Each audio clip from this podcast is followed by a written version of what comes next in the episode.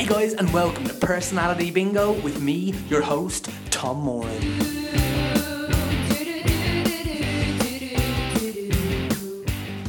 So this week on the podcast we have Roseanna Purcell. Roseanna is an actor and a writer, originally from Thurles, County Tipperary, but now living in Dublin. Roseanna has her first play, Test Copy. It's on in the New Theatre from the 5th to the 9th of September. I really implore you guys to go and see it. It's with some brilliant people like uh, Pat Kiernan and the folks down in the Nenagh Arts Centre, uh, and I think it's going to be really, really great. Roseanna is an incredible actress, and uh, I'm excited to see it myself, so it would be great if you check it out too. And here is a little clip from Test Copy by Roseanna Purcell.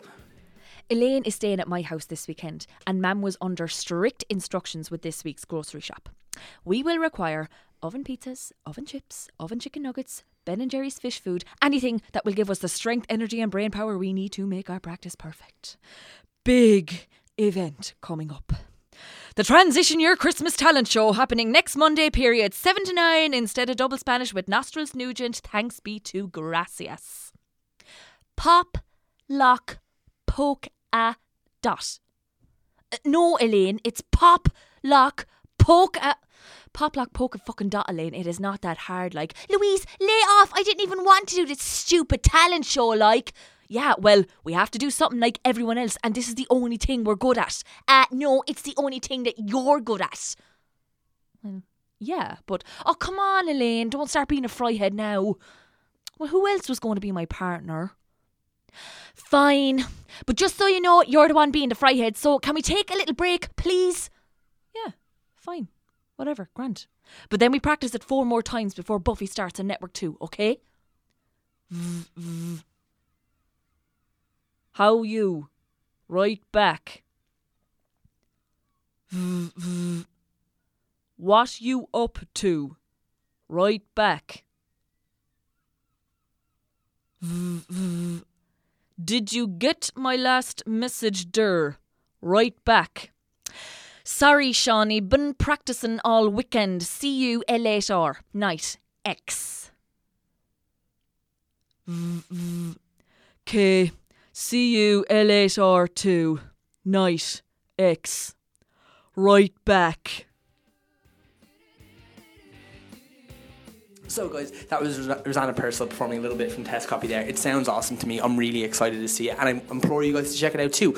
Aside from that, guys, some exciting news. We finish up on the Rivals this week. If you haven't already seen it, come check us out. We run this week until the 2nd of September. It's been an absolute ball. I'd love you guys to see it before we finish. Uh, beyond that, doing Fierce Notions in the Fringe, which is a new musical by Fionn Foley, who's going to be on the show too very soon. Um, really excited to get that one out to you too. Uh, we open on September 11th in Smock Alley as well. Uh, we're doing nine shows, so come and check us out. And then beyond that, um, starting King Lear in the Mill. But before King Lear, uh, doing a really, really exciting um, event of Shakespearean magnitude. It's a podcast with Jarlath Regan live at the Tivoli Theatre. Tickets are on sale at Ticketmaster right now. It's presented by Headstuff Promotions and uh, Aiken Promotions. It's really, really exciting. Uh, and I'd love to see you guys there. Go get tickets for that. Uh, Roddy Doyle is also going to be on the same show, chatting to Jarlath Regan uh, from An Irishman Abroad. And it's a massive deal for us. And I would love to see you guys there. Guys, other than that, let me know if you're listening, if you're enjoying the podcast. And beyond that, I will see you on the other side. Enjoy Roseanna Purcell playing Personality Bingo with Tom Moran. By the way, I recorded this intro in the showers at Smock Alley. Rock and roll.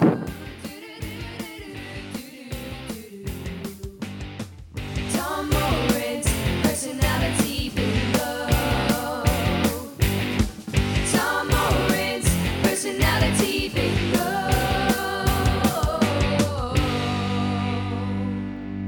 Roseanna Purcell, you ready to play Personality Bingo? Sure am. All right, let's do it. Okay, so uh, quick explainer of how it all works. So I have 60 balls in here, 60 questions on the sheet, going to put 60 minutes on the clock.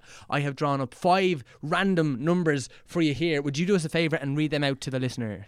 10, 59, Mm-hmm. Yeah. 17, Okay. 29, Right. and 37. Wonderful. And would you do me a favour and pick a sixth number between 1 and 60 of your choosing? Now, do I tell you this number? You can tell me this number.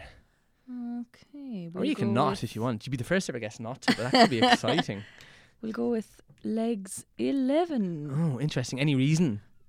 No. Just an instinct. But we're playing bingo, so yeah. legs 11 is the, the lingo for bingo. Yeah, yeah, yeah. oh, that- that sounds awful, doesn't it? It does. I, I did something similar when we started this. I made a list of like every number. Like I had like, like, and like I had like drawn a like like a legs eleven, so I had like sixteen, like legal to have sex or something like that.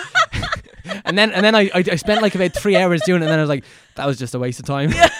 Such a bad I, ca- I can't do this to myself or anybody else. No. so bad. Anyway, we don't. Um, so if it's never happened, but it's going to happen someday that someone is going to get all six of the numbers. If that person is you, then you get to turn the tables on me and ask me any question in the whole wide world that you might want to oh man, you're in for if that happens. Okay, right. well, we'll see. Right, let's give it a spin. Okay, here we go. Right out the gate, we have number 12. Do you have it? I do not. Okay, no worries. Number 12 question is Ooh, do you ever wish you were born the opposite gender? Um, no, I don't, because I remember even as uh, even as a really small kid, being like, "Oh, girls are so lucky because they get to wear trousers and they get to wear skirts and dresses. They can wear whatever they want." Yeah, it's true. so I've always been delighted that I can, uh, I can, you know, uh, enjoy my my uh, freedom with clothes. Um, no, I don't think I've ever wanted it to be the other gender. I think it's an interesting question, given that in the in the era of waking the feminist now, and in the era of uh, you know the real push for equality and he for she stuff and everything. Um, like I think there's still a lot of inequality out there in Mm. terms of gender, in terms of gem- gender balance. Like even the other day, I was reading the paper, and you know the top six universities, uh, all the presidents are, are male, and it's just, you know, you, it's it's like you think you've you've cracked one area or one area is being worked on, and then a whole new one pops up, and you're like, oh yeah, that's that's third level education. All the heads of third level education are men. Mm. Oh, God, never thought of that. And like it's it's it's not a vicious cycle, but there's just lots of different areas that haven't been uh, examined yet, and it's gonna it's gonna take a while for gender parity to to come to the fore, I think. But um, no, I'm delighted I'm a woman. Yeah, good, good. Yeah, like what? And then like in terms of like, I think that that's a kind of new question. I think it's the first time it's come up, but it's super interesting. Like, especially in terms of like the industry that you're in, like, and Mm. we're in. We mentioned like waking the feminists, which is obviously like a massive, like, and like well overdue just acknowledgement that like things were like super messed up and like Mm. was being run in this really, really bad way. Um, Oh, yeah. like, do you how? I don't know, like, okay, so kind of talked about being like a woman in the world, like being a woman within, I don't know what you want to call it, like show business, whatever, like the word you want to use. Like, what's that like? Uh, yeah, like there, it's funny. The like, there's a lot of um, there's a lot of male parts that I would love to play. For example, Judas in Jesus Christ Superstar. That is yeah. a big dream of mine. and uh, sometimes when people are like, "Who's your favorite actor?" I'll I'll I used to automatically go to men who were my male favorite actors, and sometimes it's because I just haven't seen my favorite actresses play the parts that they deserve to play and get to show off their range. And even I still I still see it in even in the uh, like in the Irish industry or uh, peers and everything where it, there, there's there's one main avenue for women to go down, and that's to be the either the the beautiful leading lady with a tinge of being effed up and all this kind of stuff, and Mm. then if you're not that, you're a character actor. Mm-hmm. Um, and I think there still isn't a lot of opportunities for actresses to be trusted in, in flexing their muscles and flexing their versatility. Um, and I that that really frustrates me. Yeah. Mm. Uh, so I think there's a lot more trust placed placed in men, um, which is unfair. But I also think there's a lot more uh, range for for men to flex their flex their muscles, Mm. which is also unfair. Yeah, one hundred percent. Like how how like so, like obviously you have your play coming up test copy, which Yeah. again sounds like I'm just trying to slip in a plug, but I am interested in like what like that is that the first kind of full on like play that you've written? Yeah, it is. Um, like I did a. Uh, I went to the Gaiety School and we did um, a brilliant module there called Manifesto that Mm. John Delaney led, and it just really set us up for two years with the tools to, it not even to kind of learn how to make your own set and learn how to, to you know, uh, you know, you think about your own costume and everything, but the idea of actually getting your imagination to push beyond the boundaries of the script that's handed to you. Whereas actually you can you can create a character all by yourself. You can create an entire world all by yourself. And the challenges over those two years were brilliant and it gave a lot of people the tools to just push their imaginations in directions they never thought possible.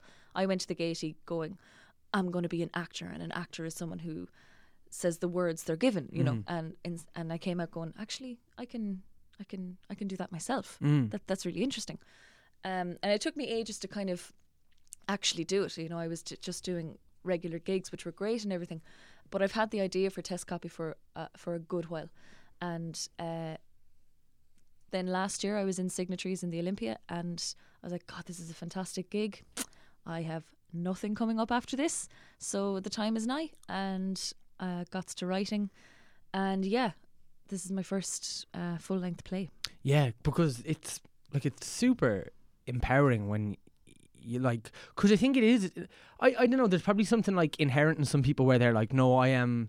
Because I think that's a, a a switch for a lot of people. It's like that that switch from like I am an actor to like I don't know. Like I know people can like criticize the word whatever you want to be, but like I am a creator or an artist. I don't know what the word you want to use is, but like that you're more than just a vehicle for other people's words. That you have your own stories and things that you want to tell. And I wonder, like, because I think w- within some people that's like quite inherent and like that's very like true to them. And then I think other people, and I, I, I wouldn't, I'm not comparing or um contra- contrasting these even, but like some people, then I think it is like a little bit more just like no, I need to actually take some power back myself because like it's really it can be. I I write a lot and I don't know. Yeah.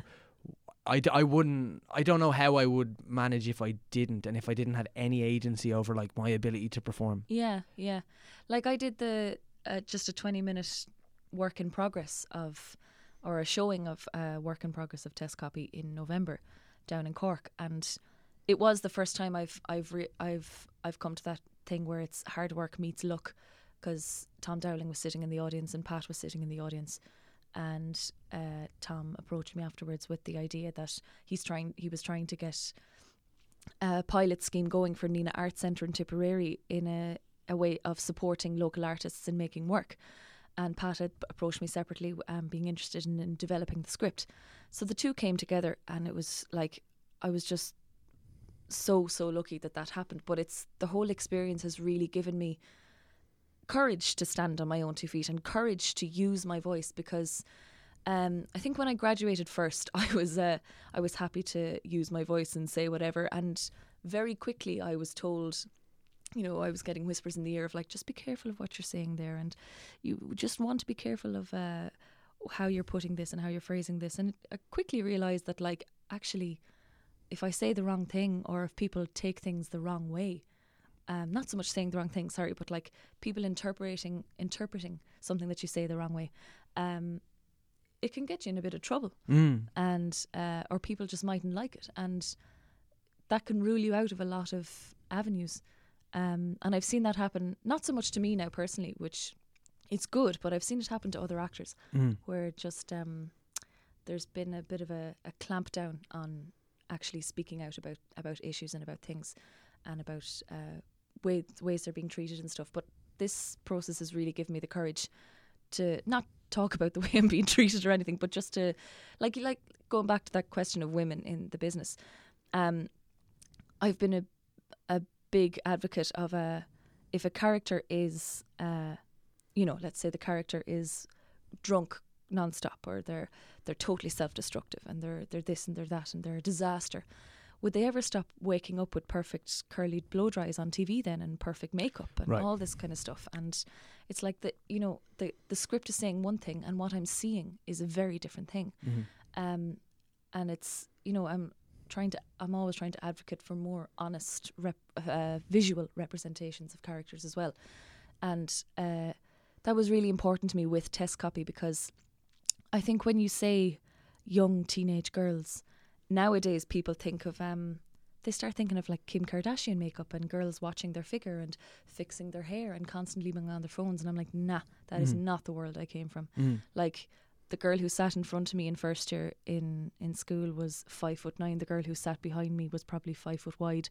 Like girls that like the female comes in all shapes and sizes, and that's what I've been trying test copy to uh, to represent is that the female isn't just one version of something. It can be rough and bawdy and taboo, and also all of the other things as well self conscious, vulnerable, um, you know, just as fully rounded at that age um, as males can be. Yeah, one hundred percent. Like, and that's the weird thing about it because, like, like I'll be totally honest. Like, as and I, I think to a, a much I don't want to compare because it, it's null and void to do so. But like to a much lesser extent, like a similar thing exists within men. So much lesser. But like as a male actor, I like I'm really aware that if I like I'm six foot tall, uh, and like I'm like I, you know like that degree of like self awareness as an actor to kind of not know your brand and not limit yourself, but also be aware like this is how I'm probably going to be seen in the industry. Like I also know that it's kind of within my interests as like the kind of person uh, and and like type whatever that means that I am Yeah. to like you know like for example like I try and stay fit I do that for health reasons but I also like I'm really aware that like that makes sense for my career and the kind of parts that I get yeah, seen for yeah, yeah. it it's so, it's so interesting but I think that it's really like like first of all important but also probably more importantly it's interesting to Yeah. see like yeah just the wide spectrum of of of women because you're right like we are given such a like a, a watered down diluted general Mm. thing of what like women and femininity is. Yeah, like I think that uh, you know, there's there's people will have conversations till the cows come home about oh it's awful the way actresses are they feel pressured to lose weight and they feel pressured to look a certain way. And the conversations will happen but there's no one there's no one telling them from the top down that you know you don't need to starve yourself you don't need to do this to your body you don't need to lose a fifth of your body mass to get on television um, because it does seem like that is the way the system is set up because if no one's telling people not to do it and and the thing is like well that's show business that's the way it works. Um, if that's the way it works then that's that's mad you know? Yeah. Um, and look I, I I understand it and like I've started to, like a good while ago just getting into getting much more into fitness and everything just for my own sanity my own personal health as well. And of course that's that's going to have uh, that's going to have career benefits as well.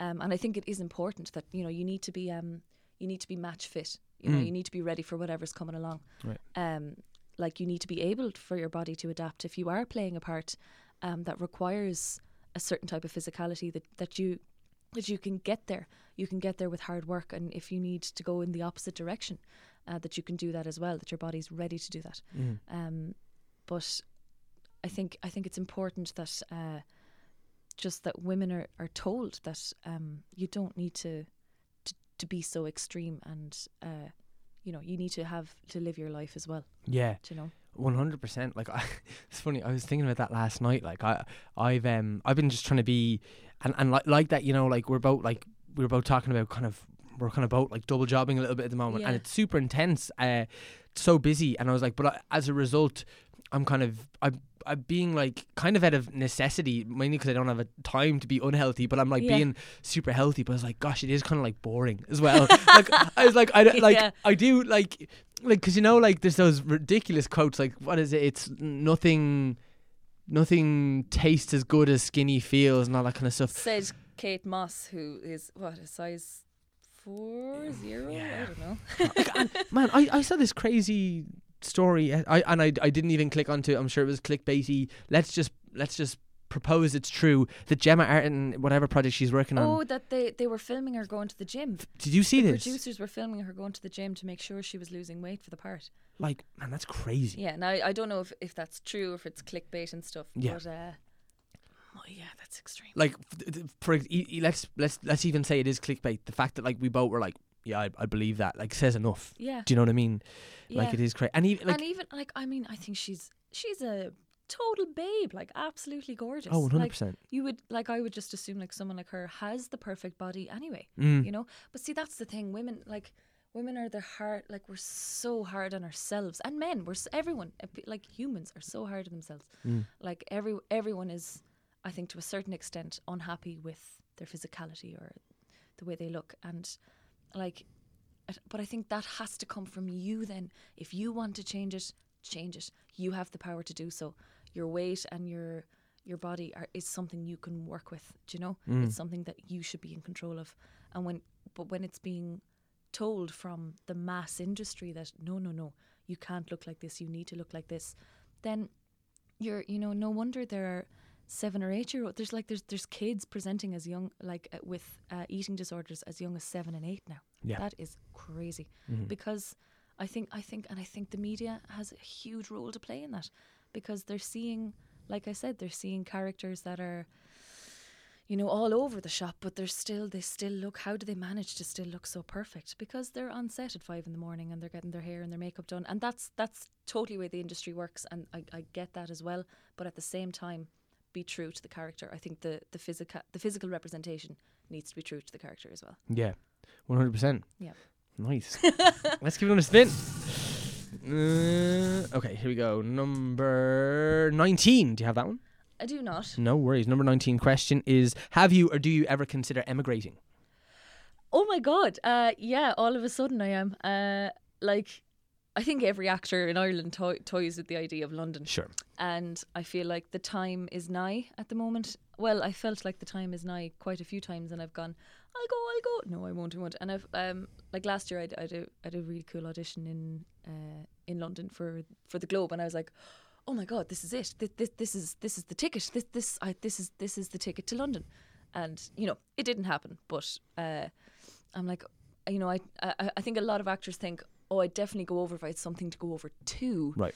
um, because it's very difficult going over and setting up camp and having to work three jobs to keep your head above water, um, over there, um, so like I I would like, but I would like to give London a shot, Mhm. uh, definitely because, uh, I've just the work over there is incredible. You know, like you go to see stuff in in the Globe and Bristol Old Vic, and you're like, oh wow. And but like at the same time, it was the Irish, it was Irish theatre that got me acting in the first place, and it's entirely my first love. I would love to be able to sustain a career in Irish theatre, in Irish film and television. Mhm. Um, it just seems a bit impossible at the moment, and just to kind of um, push myself as well. I'd like to like just really push for push myself in a different direction as well, because I don't want to be like.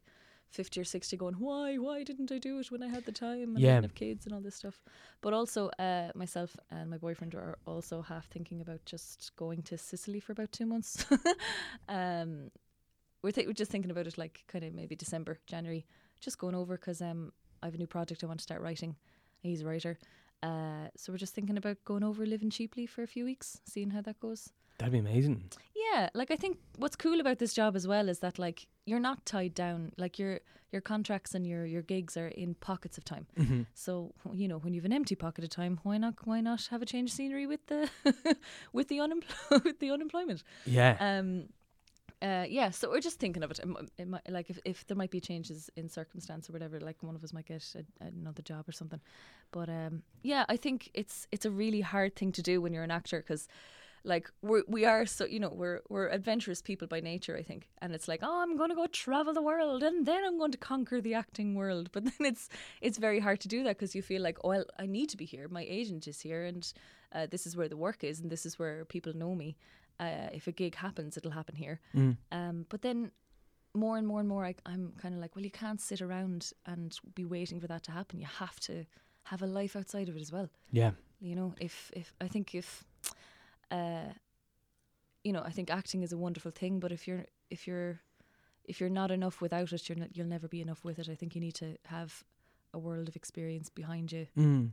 outside of it as well That's really interesting. That's a good point because, like, uh, because I'm, I like would feel really similarly. Like, and for the first time now, for me, like, I'm probably having that where I'm kind of like, hmm, London. I, I when I was younger, I was really like, oh, London will be, be the place yeah because I kind of came from more of a musical theatre place, and that's what I, what I thought I wanted to do all the time. Whereas now I'm like, oh, that's the thing I can do sometimes, maybe. yeah, yeah. Um, where so, but like just what you were saying there, because I what I find is when friends move, I always catch myself, like I feel challenged in a good way. I'm kind of always like, oh, okay, why are they moving? And why amn't I moving? And as long as like they can move for whatever reason they want, and like as long as I'm not m- not moving because I'm afraid of it, I'm Yeah. like it's okay. Because right now I feel like it actually still makes sense for me to be here. But Mm. to turn that back, then you said like it's also important to like you know make sure that you're happy. And I if I moved to London, I would 100% be moving to London for career reasons. Mm. 100%. But wi- but but my career like is super important to me and makes me very happy. Mm-hmm. But it's like so it's that it's that weird like it's it's just a really interesting thing because I I like really love living in Dublin. Yeah. Like I really do, but like you wouldn't want to ever let that get in the way of like you having a a, a bigger, a better, whatever word you want to use, a more fulfilling career. yeah. It's, it's interesting. Like wh- wh- when you have friends, because I'm sure you have a lot of friends that have made the move, like and just Yeah, colleagues yeah, and stuff. yeah. Like, what uh, do you have that moment where you're kind of like it, it kind of makes you that little bit more introspective for like a day or two? Yeah, like um, uh, yeah, like the, the other day I was uh, brought in to do a, a voiceover, um, um, I'm with Voice Bank and I was I was do I was sitting in the foyer of the studio, and I was like, okay, I've uh, show on the fringe coming up, and I'm doing test copy, and things are the ball is getting rolling again. This is exciting, and then Aoife Duffin walks out the door because she's in doing post production on a short film, and you're like, oh, okay, yeah, there's there's a visible representation of the ladder. Like Aoife Duffin is like she's one of my favorite actresses ever. I think she's exquisite and she's just so so good. Um, but she's someone who has been in London for quite a while now, and has able has managed to do to you know kind of straddle both sides of the pond as they say. Like she's had a, she's a she's so well known here and she's become so well known over there. You know, and um and uh, like it does kind of make you go, oh god, uh, how how how how do, how do I make that happen? How how how can that happen for me? But then you just have to be like, okay, that's she's a totally different actress. We're we're you know everyone is so different. Like comparison is the thief of joy. Don't be doing that to yourself. Um, and also like there's different. I mean, I don't know what age Aoife Duffin is, but I, th- I think she's like a little bit older. You know, it, and it's it's different strokes for different folks. It's um, I remember someone telling me one time, there's no right way about about doing anything in this business. It's all so different for uh, for everyone. You know, you can train for six years and you can be on and you can be be unemployed for the following six years, or you can get one gig and you're set for life. You know, it's it's so so different for everyone. Um, but yeah, you do see friends going over, and you're you're like, yeah, I'd like to give that a go, just to just just for the challenge of it, just to to to to try it, and um, but there is there is the fear of like, but I don't know anyone, and no one knows me over there, but they know me here, and but I mean, why not? You know, Yeah, yeah. life is too short. One hundred percent. I think yeah, like uh, that's the thing as well. Like, how often do you see like someone move to London and within like six months a year, like they're back doing a really great gig here Yeah, because and it's because it's like a fucking forty five minutes in a plane. It doesn't Yeah, matter. It's so yeah. easy. yeah. Um, and there probably is something to be said for like when you go away, then people here. I don't know. Maybe that's bollocks, but like maybe like they kind of go like, wow, like they're gone over there. I don't know. Like there, uh, there could be something psychologically going on there. Do you know? Yeah, like I think as well, like I was saying that like you have to you have to be happy first and foremost. And if you're happy, like you were saying, you're really happy living in Dublin. I'm really happy living in Dublin. I love living in Dublin. And I love that my family are only an hour and a half drive away from me. Like and I love the community here. I love the work here. Like I like like I said, it wa- it's what got me going. I like that's the big goal. But I feel like if I start clutching like you know metaphorically trying to clutch it too much it's going to crack in the palm of my hand and I'll end up brokenhearted because like I was saying it might it might happen it might never happen. It happens so differently for everyone. Yeah. so just to even give myself the headspace of or give like give yourself the headspace of there is a world outside of what's here as well. You know it's possible to do it over there it's possible to do it in France it's possible to do it in Australia. You know it's um you can you know if you're an I think you know you're th- there's no language barrier with acting. Well no that's there is if you're given a script in Spanish or something Yeah, yeah. but uh, uh, like I mean your your your talent should translate do you know what I mean Sure. Yeah. um, or your your ability should translate. Um, yeah, but I think your happiness needs to come first and foremost. If you, like, it's it's it's taken me until now to be like, okay, I think I'm in a good enough or a happy enough position to to try the London thing. Mm, yeah. If that's going to happen, I think. But it might never happen. I might, again, I might be just be like, I go through fear. I go through periods of being like, here I go, I'm going to London, see everyone, and then no, it doesn't happen. So Yeah. it might not. yeah, and yeah, no, it, it's so true. And I, I going back to like what you're saying about like, because I think that's that's the thing. Like, uh, like uh, for example, like, and, and it's even a weird thing to say, but like, I would love to work in the Abbey. I would love to work in the Gate. Like, probably uh, nearly every Irish actor would. Yeah. But like, don't like need to. I'd really like to. Like it's like a dream and it's a Mm, goal. Like and I yeah. really like tangibly like want it to happen. Yeah, but absolutely. if it doesn't happen, it's okay. Like I want to work more than I want to work in the gate in the abbey. Do you know what I mean? Yeah. Like I, Yeah. it, it, what really like even standing backstage in Smock Alley at doing the rivals at the moment, I'm like. It's like I, I, I say it to myself every night before I go on. I'm like, like, where else would you actually rather be? Like, this is so great to Mm. like be going on, like to do a play with like brilliant people and like it, like good fun and like audience they're enjoying. It's so great. it's brilliant. Like it's like it like stuff like that. I think as well. Like like the rivals, like like uh, like even with test copy. Like I was doing it in Nenagh to uh, you know seventy something people, and I mean the only like there there were no theatre people in to see it. um, and in Clonmel, kind of similar to that. Um, it rem- it kind of brings you back to like, you know, are you doing this because you want to be on a big stage and you want all the uh, other producers and directors to come see you, or are you doing it for the audience? Mm. Like, who's who's this for? What's the work for? Um, and I think it, it has to always come back to the work. Otherwise, it, it yeah, it becomes too like e- like too about the ego and too too too self centered. And I like I, I know very very few self centered people in, in the industry, but like yeah, like I mean, the Abbey and the Gate and Druid. I mean, there there's so many actors, Irish actors' dreams, you know, Mm. um, to work with the uh, those companies and those people. Um, but I think, yeah, taking just taking the grasp off them a little bit might be good because, um, people. I think people get themselves into knots about them as well Mm. you know like like you know people get really really frustrated when they're not seen for something that's going on in one of the big houses um myself like my have I've done it myself myself included you know Mm. it's it's it's hard you know because you're like well I, I started I started doing all of this because I saw a show on that stage like when I was 10 years old and all this kind of stuff and but like that you just yeah taking the pedal off and being like look there's there's lots of other work there's lots of other ways that you can be connecting with audiences you know it doesn't have to be from one of those massive stages Yeah. but of course, they're massive career goals and they're massive, lovely boxes to be able to tick. You know, One hundred percent. Yeah. Yeah. Yeah. And the work is fantastic in, in, in both of them. So yeah, which is what it comes down to. Like, I think Yeah. that's like the reason because you're just like it's brilliant stuff, and you've seen so many brilliant things there. You yeah. want to be a part of that, like that culture of brilliance. Like, Yeah. that's really what it comes down to. Yeah. and that's that's healthy. I think. I think that's allowed. All right, let's have another spin. Okay, number forty-three. How are we doing on that one? No, don't have All Forge right. No worries. Number forty-three. Question is: If there was one thing you could change about Ireland, what would it be?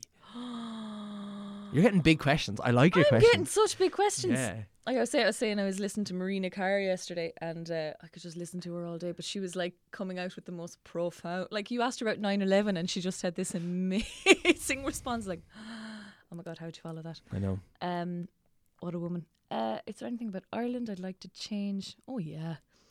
Um, a part of me is. Uh, I remember thinking once upon a time the kind of. Uh, I think Irish people are, you know, inherently good and inherently lovely. Um, but sometimes I think a cynicism can take over, and a kind of a self-defeatist attitude, or, uh, and also a kind of a surface level. Everything's okay, and underneath things are a disaster.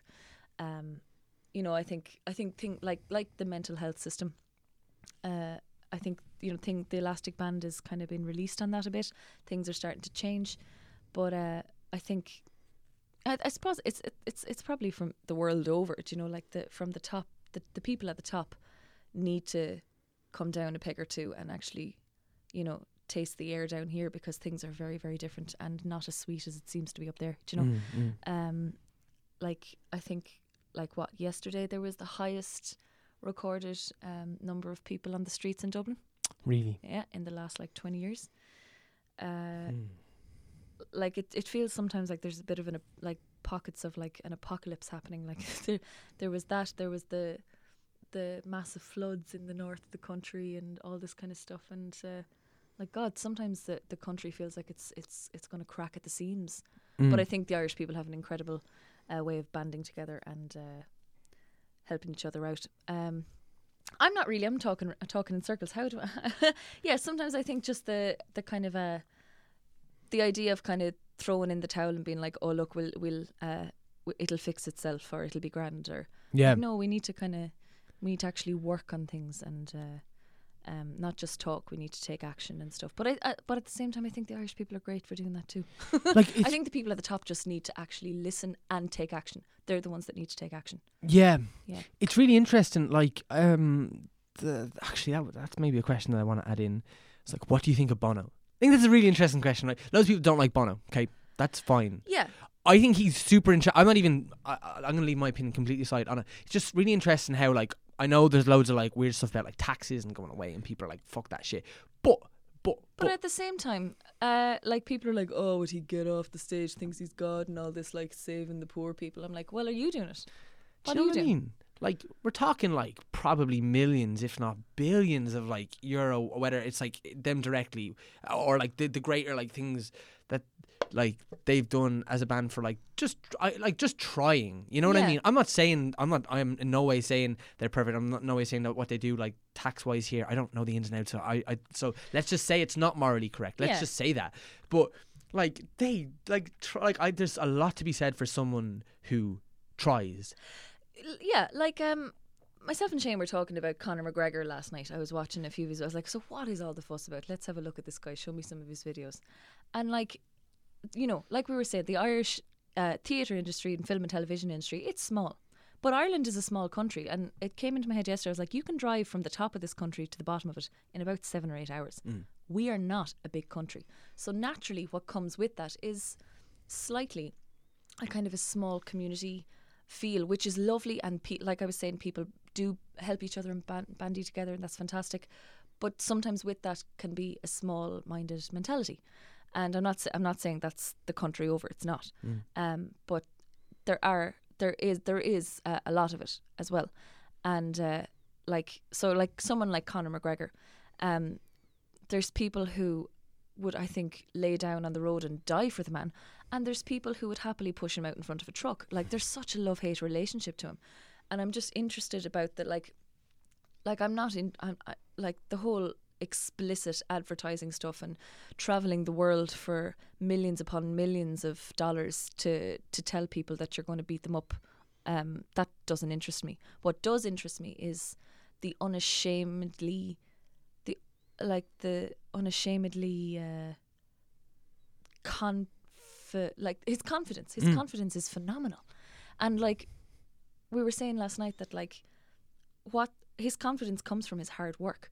So, but there's still such an element of begrudgery to the man, do you know? And I think that like I'd love to, I'd love to eradicate that from the country. Mm. Like, don't begrudge people. Let them, let them do what they want. And I, I remember seeing a comment online about, uh, you know, Conor McGregor's one of the first people from the country who's just been like, yeah, I am good at what I do. I'm fantastic at what I do. I earn a lot of money in what I do, and I work really hard for it. What are you going to do about it? Because if you didn't have the hard work to back it all up, he'd be a, like he would be a laughing stock. Right. But he has the like the man is like peak fitness. He's a machine. Like he's he's terrifying. Like he's like this. Like you don't want to wake up and see someone like that standing at the end of your bed. Like No, he's no. he looks like he could just r- like pop your pop your head right off your shoulders. Yeah. Um, and that's like that's incredible. you know. So I, I right. Let's let's work out a theory. Like so, what do you think of this?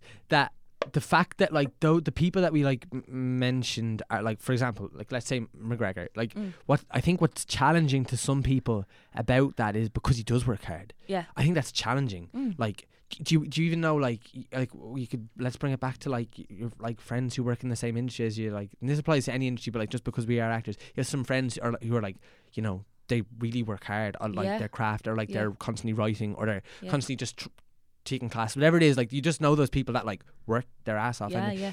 I, like I think that can be really like challenging to people. Whereas then, and I love Chris O'Dowd. I, I, he's the first example that came to my mind as someone who like very few Irish people would hate. I'd say because Yeah. he does it that kind of air of like, oh, I've just kind of like He's stumbled into all most this. lovable man in the world. You know what I mean? Yeah. But like he like, and I'm sure by the way, like for example, like he he like has like. Tony Award nominations. He has like Moone Boy that he's written, Yeah. directed, produced. Like that guy obviously works his ass off, but like he he's never like overt about it. You know what I mean? Uh-huh. Which is just a choice and like is just a legitimate one as what McGregor does. Like you know where he says like like I work every day. Like he, he talks about like you know when he was in the dole and like Lucan or whatever and was in the gym like, like seven days. a week, He just gave up his life just to achieve this thing. I think Mm. it's like I think that's just challenging to people, and I think that the response to that is that cynicism. Because I totally agree. If I'd uh, answered that question, it'd be the exact same. Yeah, I think I, I'm actually I'm re I've a couple of months ago I went through this really weird uh, relationship with social media. Um, I'm not going to say I'm fully out the other end of it now, but I just went through this thing of like what what purpose is this serving, especially in this industry to anyone, and I was really interested in having conversations with people about um, actors on social media. And where is the line between uh, you know self promotion and just showing off? That kind of stuff. And the amount of actors that were like well I, well I have to I have to keep putting up what I'm doing because I have to let people know that I'm working. I'm like but but who but who's seeing it? You know it's it's Facebook should be just for your friends you know? Um but we have casting directors and directors on Facebook as is what I was being told and and like I'm aware of that myself. Um so I like I think like you know Conor McGregor I was even looking at his Instagram last night and like like I mean some of the stuff on it is is just uh so uh, like it's so like I, I'm the king. Yeah, I'm- it's I'm- funny. I, I am the shit. Um totally unapologetic. And do you f- like I don't know where the line is where of of kind of just letting people do their thing and that's fine but then you can, but then you overhear people have been like did you see what your one's after putting up on social media? Did you see what he's after saying now on Twitter and all this kind of stuff? I'm like well what is the what purpose is all that serving? And is there a pressure is there a pressure on people in the entertainment world to to constantly be doing that? Mm. Because then you see people who aren't doing that and they're like they're so admirable and they're they're doing they're doing brilliant work as well but then you see people who are doing brilliant work and they're on it as well maybe they're yeah I kind of came to the conclusion like look there's no there's no right or wrong with that either there's no one rule or the other you know there's there's now courses in setting up your own uh, Facebook page as an actor Mm. um, there's now courses in that, which is mad. But that seems to be the, the way the industry's go- going. So I just kind of went, okay, that's I just need to. It's my own relationship with it then, obviously. So I just kind of adjusted that or whatever, Yeah, that tried to care less about it. One hundred percent. It's so interesting that you say that because for the first time recently, um, I like considered setting up like uh, because I I, like so I would do that kind of thing more so on Twitter. I think, for example, this is such a it's such a like nerdy conversation, but kind of like interesting one to have because it's not something that like is talked about. Like when someone say tweets about the rivals, right? Yeah. Like I'm at, in the habit now at the moment of like retweeting that. Yeah. If someone tweets something about this podcast, I retweet it because we're for both things. I want to like funnel people's interest towards it because especially for the podcast, like to just try to keep our listenership at a, a good level and Yeah. constantly growing with the rivals. Like we've had really good houses, but like we haven't like sold out one where there's like not a seat in the house either. You know what I Mm, mean? yeah. So to try get people into it, and for the first time, I'd considered setting up a Facebook page because I do those facts videos Yeah, yeah. and they're now doing this thing where they want to start tagging us. So they're like, "Can we use your personal profile?" and I was kind of okay. like, "Yeah, you can." Now I get tons of Facebook requests that I don't want to accept because, like that, I generally speaking, I'm only friends with my friends Yeah. on Facebook. Uh, and for the, f- and then I was and I was thinking about it, and I was like, it would make sense because I do a lot of things. Like I had like the web series, the podcast, the facts videos. Acting stuff like it would make sense, but I, I had that moment where I was like, "But people are going to think you're a dickhead because yeah, but see that see that's the thing. It's li- it's like it's like uh, you can't like you have if you make the decision to do to to go down that route, then do it. Give it give it everything, and don't be wor- like like anything. Don't be worrying about what people are thinking about you because you, 'cause you can't. You know, mm. it's it's not for them either. You know, mm. let them think what they want. But at the same time, uh, it, it's a I think it's it's a personal choice. I mean, there's the there's a we're now apparently in an industry where if you have if you're down to the final two for a part in a movie, the person with the most Instagram followers will get the part. yeah, Like I had a mate who was up for a huge part in a film, and the other actress had uh, about two thousand more Instagram followers, and like she she was told this as part that was part of the decision. Like what's that? really. yeah, Well, that's interesting. but like that's mental. I That- thought that was like a that's thing for. And, and, and is this a person? Obviously, not going to name them. Is this a person that was like a celebrity actor, or are they like? Uh, no, no, not like. Like on, we're- on the on the way on the yeah, way we're not towards talking it, like on the Robert way Sheehan or towards something like. Do it. you know no, what I mean? no, no, no, no. Right. I do not know Robbie Sheehan. Yeah, yeah, yeah, yeah. but that's so interesting. Like I thought that was something that like might influence like whether like I don't know, like Tom Hardy or Christian Bale. Like, or not even then. That's a bad example, but like someone like maybe two steps below them on the ladder. You know what I mean? Yeah, but are you spending all your time then doing up hashtags so that you'll gather all those followers that don't know you, or are you actually working? Right. You know, are you actually trying to make something, or are you actually reading, or are you writing, or are you watching something, or critiquing something, or Well, that's the thing. Like, okay, then this is like the opposite. And like I said it to like a mutual friend of ours. I'll tell you after it is. But like they were like talking to me about like what um just just about we were we were chatting and they were kind of like feeling crap about things and like kind of confused. Like w- they're literally like why why like why do you think like what should I be doing more of? And it's like, first of all, I don't know. I like, as uh, no one knows. Like, you can't tell another person No, that, but like, you can like offer maybe some kind of thing that like has helped you. And like, I heard this really interesting quote the other day, and I've been kind of like saying it's like an embarrassing quote, but it's also kind of useful.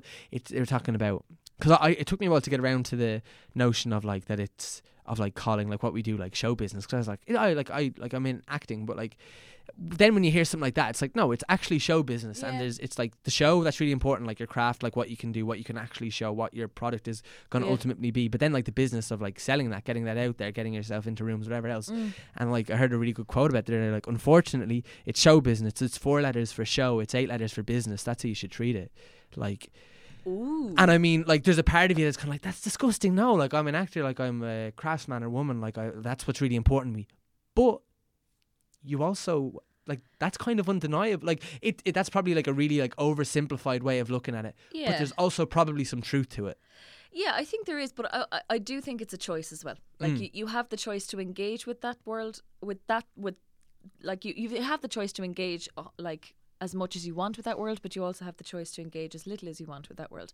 Like, uh, you know, there's plenty of actors who are at top of their game who have, you know, don't even do TV interviews and just don't engage with that whole cyberspace nonsense at all. Um, but and then there's plenty of actors who are at the top of their game who go wholeheartedly for it. Um, it's it's I, it's I think it's it's a choice. It's it's a choice, and I think, I, but I think it's a it's it's really tough for when you feel like you're at the bottom of the food chain or something, and you're you are trying to create your own work and stuff that you feel the pressure that well I sh- well maybe I should be doing that as well because that's that's what's that's what's working for people at the top or but it- again I think I think it's a choice. I and like that some uh, someone had told me one time I was having a conversation about all this social media stuff with someone and they were like there's someone who have been on the insides of uh, auditions and um, rehearsal rooms and they were saying you know your social media isn't what gets you indoors. It's not. No. like your Instagram your how good you look in a selfie how much hashtags you put in the end of stuff how much uh, how many rehearsal rooms you've you're in this week or hashtag W E R K. Um, doesn't matter. Mm, No, like they don't care. No, one hundred percent. And when I said like that which is thing, but which is encouraging as well that it, it's it's your ability. That- hopefully like it it still seems that like you know it like the your ability gets you into the room like as much as that is being kind of filtered at the moment Mm. um i think that's still the truth behind the business which is still which gives hope i think One hundred percent. And what like what I said about like the business thing, I I know we were talking about, and it kind of did spark the thought about like social media and stuff. But I also meant like you know that thing of just like that embarrassing thing of like like what we were talking about before we went on mic. I was saying it's really hard to get people in to see the rivals. Like Yeah. I'm like it's a play I'm really like proud of and a part that I think is like you know really good for me and a part that I'd like to see people see me do because it's just I just really am enjoying it. And I think Yeah. it's like a it's the show is 100% not a showcase for me but like there's people that I want to work and I'd be very happy to say like oh this is like a thing that I can do and I would love to work with you because I've seen things that you have done Uh-huh. and I think you're great but like so like like that whole end of the business that like em- it, it, it embarrassing in the sense of like you know sending emails and trying to get people in and then you hear like you hear of people who go to like every opening night and they'll try and talk to all the people and I find that really hard it gives me a lot of anxiety to try and Yeah, there's some people who are, who are just really naturally charming and stuff, and uh, like I think actors are charming by nature, but um, the majority of people I know, like myself included, really struggle with the, that idea of. I'm in a theatre for you now, and there's people here. Do I need to actually say something? I'm I am the worst for meeting those kind of people, and I'm just like, oh my god, I've nothing to say to you. I don't know what to say. I'm I'm really and like you end up panicking and just like feeling like you're just dancing in front of someone, and you it's re- it's really tough. I think people really struggle with it. yeah It's it's a really hard thing to do. Um, but it's also not necessary, you know. Mm. Um, I remember years and years ago, I was working. Uh, not years and years ago. God, I make myself sound so old. but when I was when I was training in the Gaiety my, for my first year, I worked in I worked in front of house in the Abbey for my first year, and um, it was great, you know. Um, like, but I was just I was just working in the bar front of house, um, and uh, an actor in one of the shows said to me, um, "Keep an eye out now for the people who are going to come in on the opening night, and they haven't even seen the show, but they'll come along for a drink after, and they'll try and talk to a director." And basically, his point was that uh, he's uh, he's like, I've I've yet to be proven wrong that that method doesn't work, but it's a choice. Do you want to be that kind of an actor, or do you want to be the actor who works their bollocks off and gets somewhere on their merit? Do you know? That's so interesting. I'd never think of not going to the show, but going afterwards. I know, I know, and, and like, look, like you could be going to meet a friend who's been in the show. Of course. that's fine. You know, like, Yeah, yeah. like I, I don't think people go, oh, I'm, go- it's now half ten, the show is over, I must go and talk to someone. Yeah, yeah. I, I think that's, well, oh God, I hope that doesn't go on. But maybe, maybe it does. But uh, look, there's like, it, you know, people show up after shows, and like that's fine as well. You probably like it's a small industry, everyone Mm. knows everyone. You're probably just meeting a mate or whatever. But like, you know, like the, there's only so much. Like, and, and to be honest, I think the kind of networking thing sometimes it can be a bit of a myth. Like, do you know when it's like, oh, I don't want to go, I don't want to go to this show because it's opening night and there'll just be too many business heads there, and I'll just, I'll just be like, everyone will just think I'm schmoozing or I'm networking. Mm. Like, well, no, I mean, like, you can have an honest, you can have a conversation with someone without uh, dripping all over them and trying to sell yourself as well, you know. Mm. And I think the majority of people do that. You know, they're they're just having conversations One hundred percent. and naturally like your your work is the thing you have in common so that's you know someone's going to ask you what are you working on at the moment or what are you doing at the moment or Mm. what are you up to at the moment you know and it's that question of every actor hates being asked what are you up to at the moment but Yeah. every actor asks it you know because I, it, co- it co- I think it comes from an honest place like it comes from a good place that like it's it's you know we our work is what we have in common that's what we're going to talk about Mm. you know and we'll we'll get past it eventually but if it's if it's someone you you only kind of know a little bit naturally it's it's your point of it's your common point of contact Yeah, one hundred percent. One hundred percent. yeah Right, let's give another spin. yeah yeah yeah All right, cool. I'm Num- waffling on, I? No, not at all. No, it's lovely. Number forty-five. Do you have that one? 45, I do not. All right, no worries. Um, have you ever, or would you ever consider seeing a fortune teller? Oh, I don't think I'd be able for it at all. Uh, So you've no. not done it. No, uh, Right. I think I'd. I remember my mum saying to me uh, that like she wouldn't go to a fortune teller because she feels like you'd spend you'd spend your whole the rest of your time trying to guide yourself towards that. Yeah. Or uh, like, well, I'd just be afraid I'd be told something awful, and I'd like, I'd know my anxiety wouldn't be able for that at all. yeah, yeah, yeah. no, I think I'd no, and just you know let life come at me when uh, as a surprise. yeah, I know. That's true. Like I've actually been really like I've I, I'd be really interested to do. it. I've never done it, but I I'd be really interested to do it. But like that, I'd be afraid that because they said it, then it had to happen, and I didn't have a chance to like influence any of it. You know, because Yeah, they said it. yeah, yeah, they yeah. know. All right, they know. So like um, I can't do anything about it. Yeah. But yeah, I don't know. and it's like I'm not like it's not that I'm a, a cynic or anything. Like I like I'm I'm always like I think I'm actually the opposite. I'm overly naive when it comes to those things. I'm like, oh my god, you met a fortune teller. What did they tell you? like I I love those kind of stories of like. Uh, mediums and fortune tellers and being told things that actually come true. I, I find that fascinating like it like it and it all it adds to the idea of there's so much more out there than the basic human being being on this earth you know there's there's all sorts of other powers at work but uh no I I think just for my own uh sanity I don't think I'd be able for a fortune Mm. yeah I'd, I, I'd be too nervous Yeah, yeah, yeah. yeah. Guys. right, let's go again. Uh, okay, number 34. Do you 30, no Okay, number oh, I'm not 34. getting any numbers Ah, we, we still got time. Okay. I, I have faith in you yet. Number 34. Uh, tell us about a moment in your life that you would describe as a close call. oh my god Marina Carr got asked this one uh Yeah, she, I, don't, I don't think she was having any of it either. OMG. Um, I a close call. Like you mean like you know a near fatality kind of a thing. Well, I don't know. It's such a leading question. I actually think I'll get rid of that question. I don't, I, I don't, I don't think I like it. I don't think I like the place that puts the guest in the position of having to say. Every time it comes up, let me mark a little star beside it. You can tell me if you Well, have something. Give me your definition of close call. I don't know. When I say think close call, one time I was in, uh, I think it was mm, somewhere in the, was it like Clare? I think it was somewhere in like the southwest of Ireland. Uh-huh. Anyway, and uh, we were in this beach, and it was like known for like you know riptides and stuff. And me and my Oh, mum right, got like swept out a little bit, and we were on like some kind of, kind of a little bodyboard, you know, and we got like swept out. It was really scary. I don't know how da- like much how in danger we actually were. Probably not that much, but at the time, like it was super scary. Oh Yeah. my god. Um, I don't know how many close calls I've had. Like I've never been in a fight. I think I'd hate to be in a fight. I think if I was in a fight, like I was like mugged or something, I think that would like really like affect me. Like I think I would like lose a lot of confidence for like a long time. Like I think I'd be really afraid to go outside and stuff. Yeah. So I've never had anything like that happen. I've been really lucky. Yeah, close. I mean, close call wise, I've been pretty for. Like, I remember uh, when we were doing stage combat in the Gaiety school.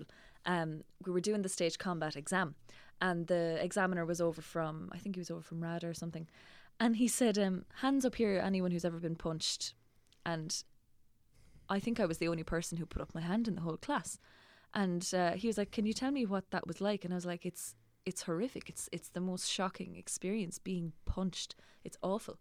Um, like, and he was like, "Well, exactly. So if you're going through a big series of, you know, stage combat like they've all these like we were doing unarmed, and you know, like myself and uh, my partner Ian McAvoy were throwing each other around the place in this big vicious scene."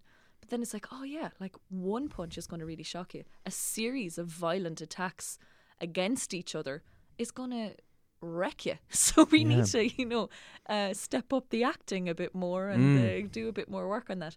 But the experience, the experience being punched was I was um.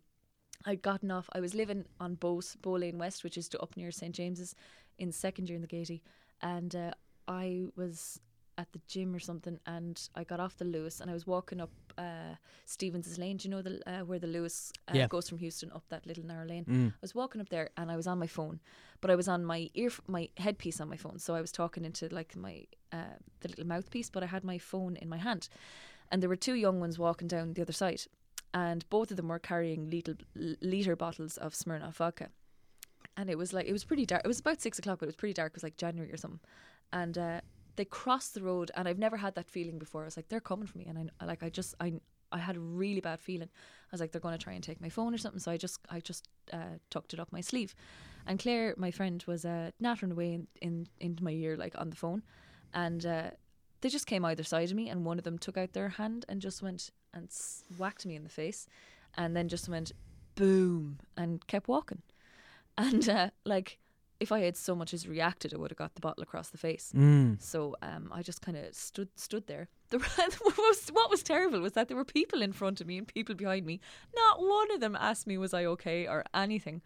Um, now it wasn't the most vicious of attacks, but something like that, like The the, shock. the shock of it. Like I, I just started bawling. I was like, Claire, I have to call you back. I'm about to get hit in the face. she was like, what? so like it, it is a really shocking experience. But I mean, it wasn't exactly a close call. No. Boom. Uh, boom. Boom. Uh, That's awful. yeah. What yeah, a crap yeah. punchline. She's like the worst like superhero villain. I know, and I mean, she was about five foot one, Yeah. but only for the bottle of uh, only for the bottle of glass in her hand, or the glass bottle in her hand. yeah. Uh, you know, I was like, don't react, No. don't talk back, don't say anything. Yeah. Yeah. Yeah. Yeah.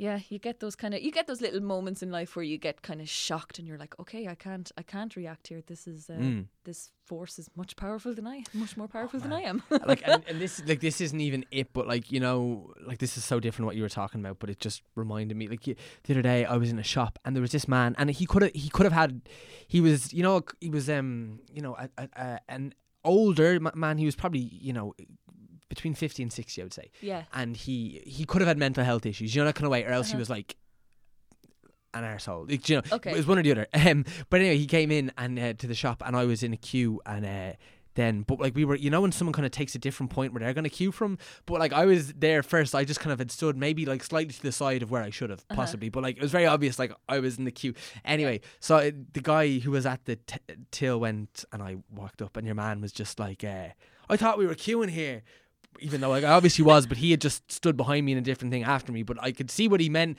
like about like the fact it might have looked like I wasn't queuing, but like I clearly was. Anyway, Yeah. I was just like, oh, that's fine, you go ahead, um, because.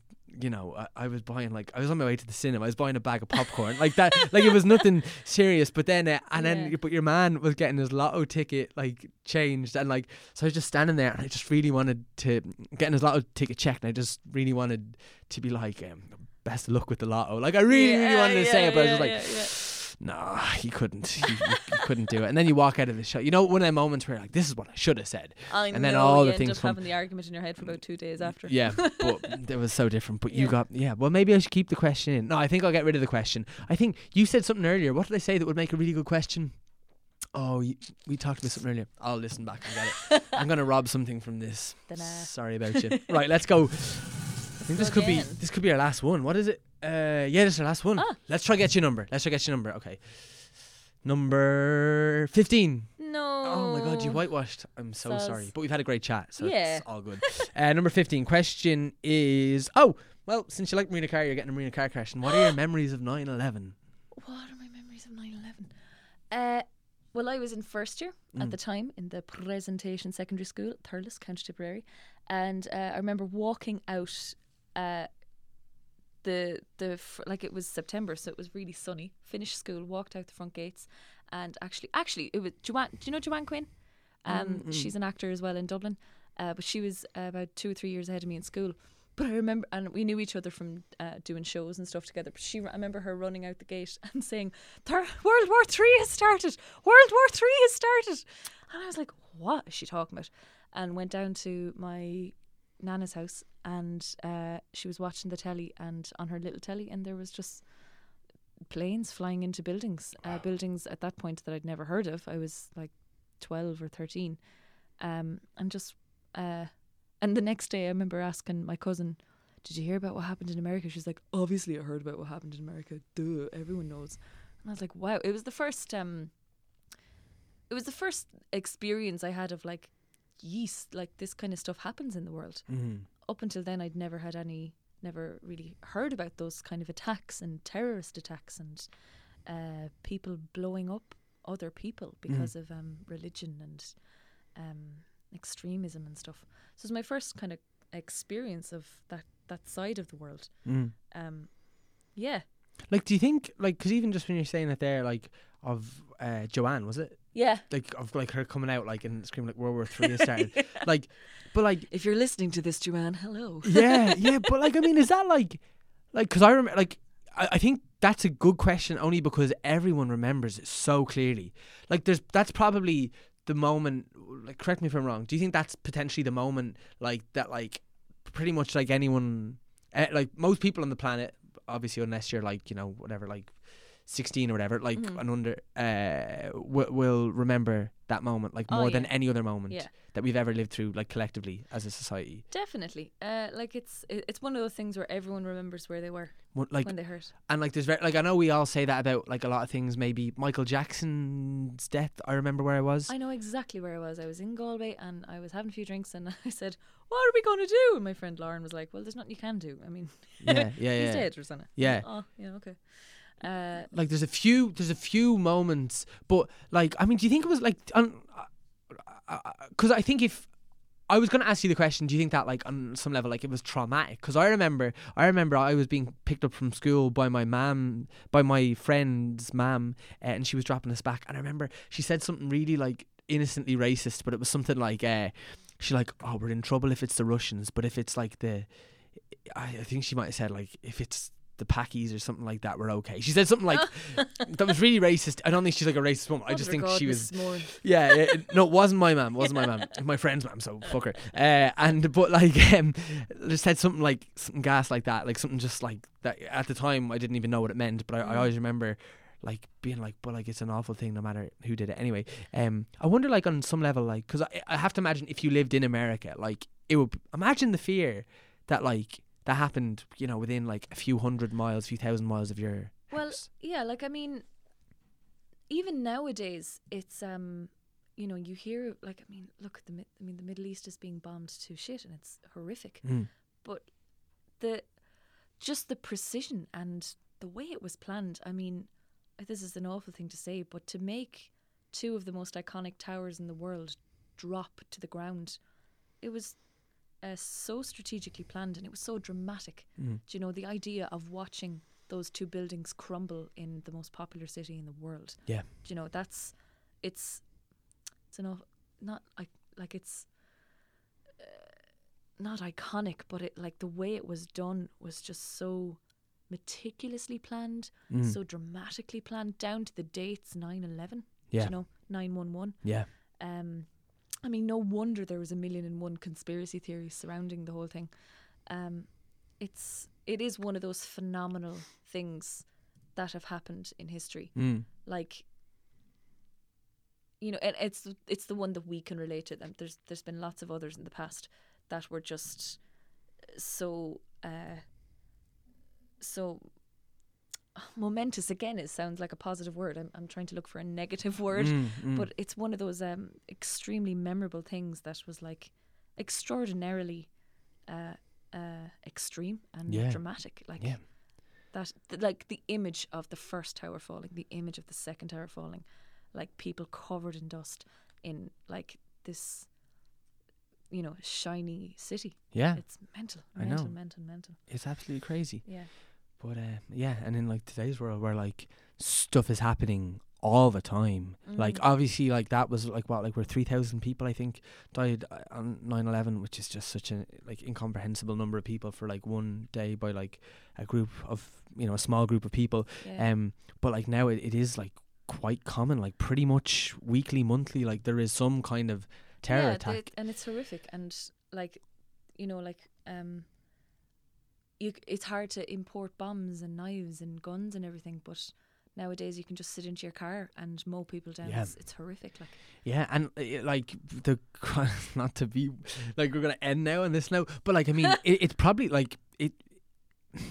Like it's n- in no way beyond the realms of possibility at all. In fact, I would say the opposite. Like Dublin is not like safe from that kind of thing. Like it's happened in like Stockholm, right? Like i was listening to the radio the other day yeah, and uh, there was I think it was uh, people were texting in their opinions of like if um, how would you combat terrorism in Ireland.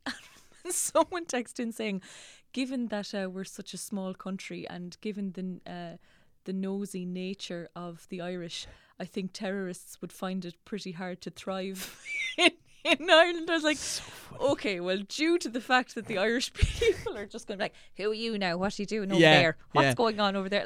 yeah. I thought it was the most ridiculous thing I've ever heard. All of a sudden, we become really grateful for that cynicism. cynicism we are giving it better.